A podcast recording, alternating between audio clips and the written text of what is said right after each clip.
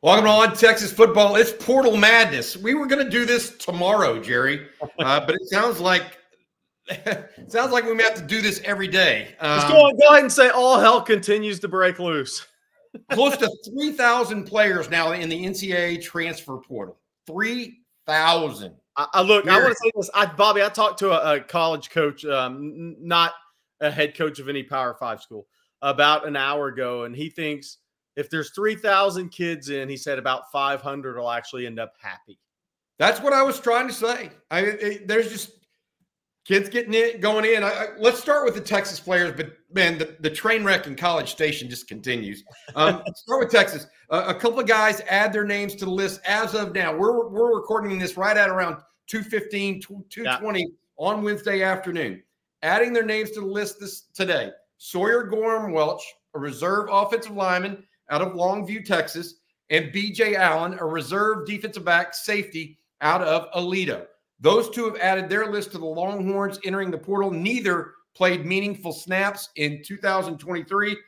That is added to a couple of another safety, uh, BJ Allen, a safety, Jalen Catalon, adding his name to the list. He's the young man uh, that transferred in from uh, Arkansas by way of Mansfield Summit. And then X'Avion Brice, a cornerback uh, he is transferring as well. So Texas has four as of well, the time we take this right now.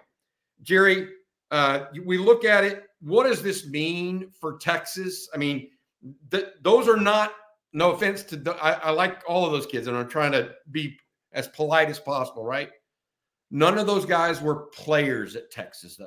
I mean, Jalen Catalon was the closest, but he didn't quite make it, right? I mean, he did not have a great year, wasn't didn't stay healthy, etc. Right now, you just feel this is a light push for Texas. I still think there may be more to drop later for Texas, right? Correct. Yeah.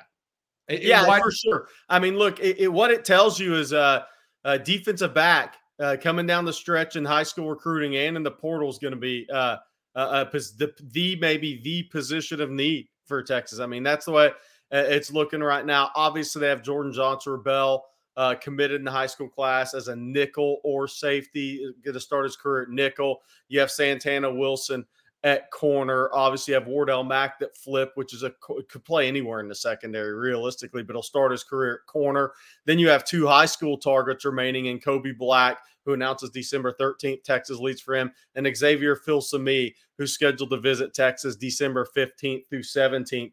I'll add, I'll add, Florida has picked their next defensive backs coach. I, I, it's just they're waiting for him to be hired so that Billy Napier, Austin Armstrong, and that new DB coach will be making another run at Filsaime here before that Texas official visit. But it also tells you that Portal's in play at, at safety for uh, Texas and nickel as well. Yeah, I was going to say nickel. Texas apparently is Jahdae Barron obviously moving on. Uh, nickel apparently Texas very interested in Clemson's uh, Andrew Mukuba uh, a two year starter at nickel, for, started his freshman season at safety, last two seasons at nickel for uh, Clemson. Uh, he is an Austin LBJ grad uh, and knows Jamel Finner, uh, the uh, director of high school relations for the University of Texas, who was the former head football coach at LBJ High School. Eric Nahlin of Inside Texas put a a RPM pick for Mukuba to go to Texas. Um, Mukuba expected to take the place potentially of uh, Jahdae Barron, uh, the nickel who is uh, going on to uh, the NFL after this season. All right, let's go back to the portal as whole. We mentioned the train wreck that is A&M. Three more guys at least today, possibly a fourth, but it seems like there's some subterfuge going on. I don't even know how to say. Starting defensive end, Fadil Diggs in the portal. Starting tight end, Jake Johnson in the portal. Starting offensive lineman, Chase Bisontis in the portal. Those right yeah. Fourth, Bryce Anderson apparently was hacked. He said he was going to the portal, but he's saying he was hacked. But I don't know, Bryce. I mean, we got to figure this out. Uh, that adds on to yesterday a former five-star uh, LT Overton, a big defensive lineman uh, out of Georgia, going into the portal. Micah Overton, his brother, Jordan Gilbert, James Bailey. I mean, a couple of those guys are similar to the guys at Texas. They didn't play much, but Diggs, Johnson, Bisontis, Overton, this episode is brought to you by Hyperice, the leader in advanced warm up and recovery technology. They have tons of innovative products, like Venom heated wearables to help soothe sore back muscles, Normatec compression boots to speed up recovery and increase circulation, and Hypervolt massage guns to improve mobility. Loved by athletes like Naomi Osaka and Erling Haaland. Try them yourself. Get 10% off your order with the code MOVE at hyperice.com.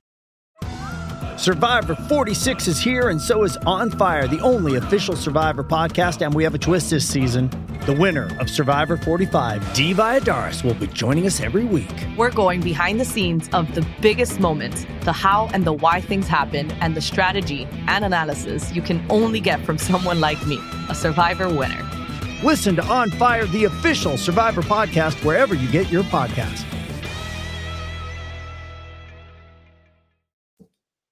Bryce Anderson, those are dudes. And then if you add in Evan Stewart and uh, the, the wide receiver Evan Stewart alongside Walter Nolen. now they may not, none of them may, none of those guys may transfer the last two, right. but our last three, if you include Anderson. But my goodness, I mean, like I said, there's a train wreck and then there's a, I mean, there's a collision. I mean, what I, it means is what it means is if A&M's worried you may transfer, you're in a really good spot. yeah, I guess so. I mean, I mean that's the way I look at it. boy, the bleeding is not stopped. They're, they're hey, Bobby, talk about that. Fadil Diggs is a, I mean, he's an NFL prospect. Jake Johnson is an NFL prospect.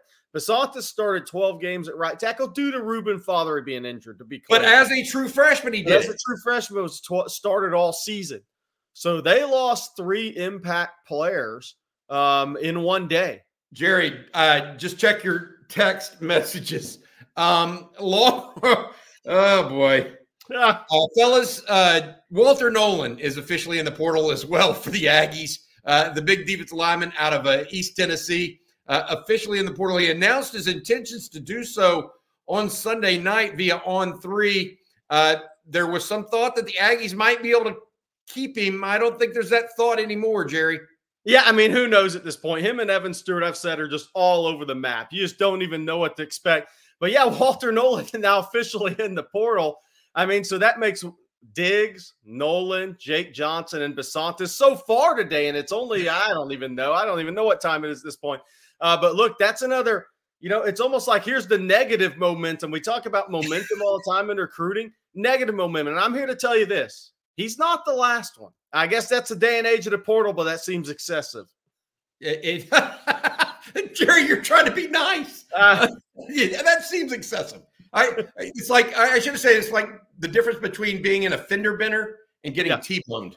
Right. That's A and M right now is getting T-boned. Yeah. All right. Uh, let's look at this a little bit uh, differently too. The Longhorns will have some activity in the portal themselves. We mentioned that and already have some ongoing.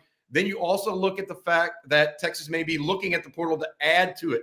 Some guys we mentioned, we already talked about Mukuba. Uh, from a receiver standpoint, we talked about the reality that Texas needs to add receivers because right now they only have true freshmen that are joining or that are coming up as well as joining. So they need some adults in the room, guys like Xavier Thomas from Mississippi State, who we hear uh, LSU is really high on, uh, Juice Wells out of South Carolina, Deion Burks out of uh, Purdue. Those are guys. Tight end is a big one. We know that. Not only is Jake Johnson out of A&M, would he be a target? Although we think he's going to join his brother in North Carolina. Holden Staes, a tight end out of uh, Notre Dame. What do you know about Holden Staes, Gerry? Because I know Texas dealt with him in recruiting. Oh yeah, Holden Staes. Texas really liked him. Jeff Banks. Uh, Texas was, I believe, in his top five. I can't remember when the list gets cut officially, but uh, Holden Staes considered Texas because of Jeff Banks coming out of Westminster High in Atlanta.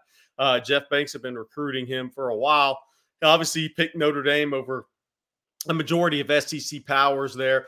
And he is a tremendous down the field threat at tight end. I mean, he's a guy who had 15 catches for 176 yards in year two for Notre Dame, was really coming on, then hurt a shoulder and missed. Uh, I think he ended up playing in eight games uh, this year. Uh, but he's a guy who, look, he would fit what Texas is looking for 6'4, 240 with down the field ability um, playing. It, it, has that versatility, a willing blocker. Obviously, Notre Dame doesn't recruit you unless you're a willing blocker at that position.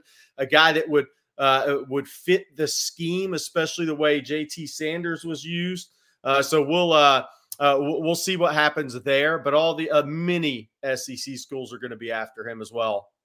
Got it. Um, all right, here here we go. I'm thinking about it. Then you look on defense, and there are guys like Fadil Diggs, Trey Moore out of UTSA. We've talked about he's a possibility, but I don't know that I, I don't know where Texas is on those those recruitments at this point.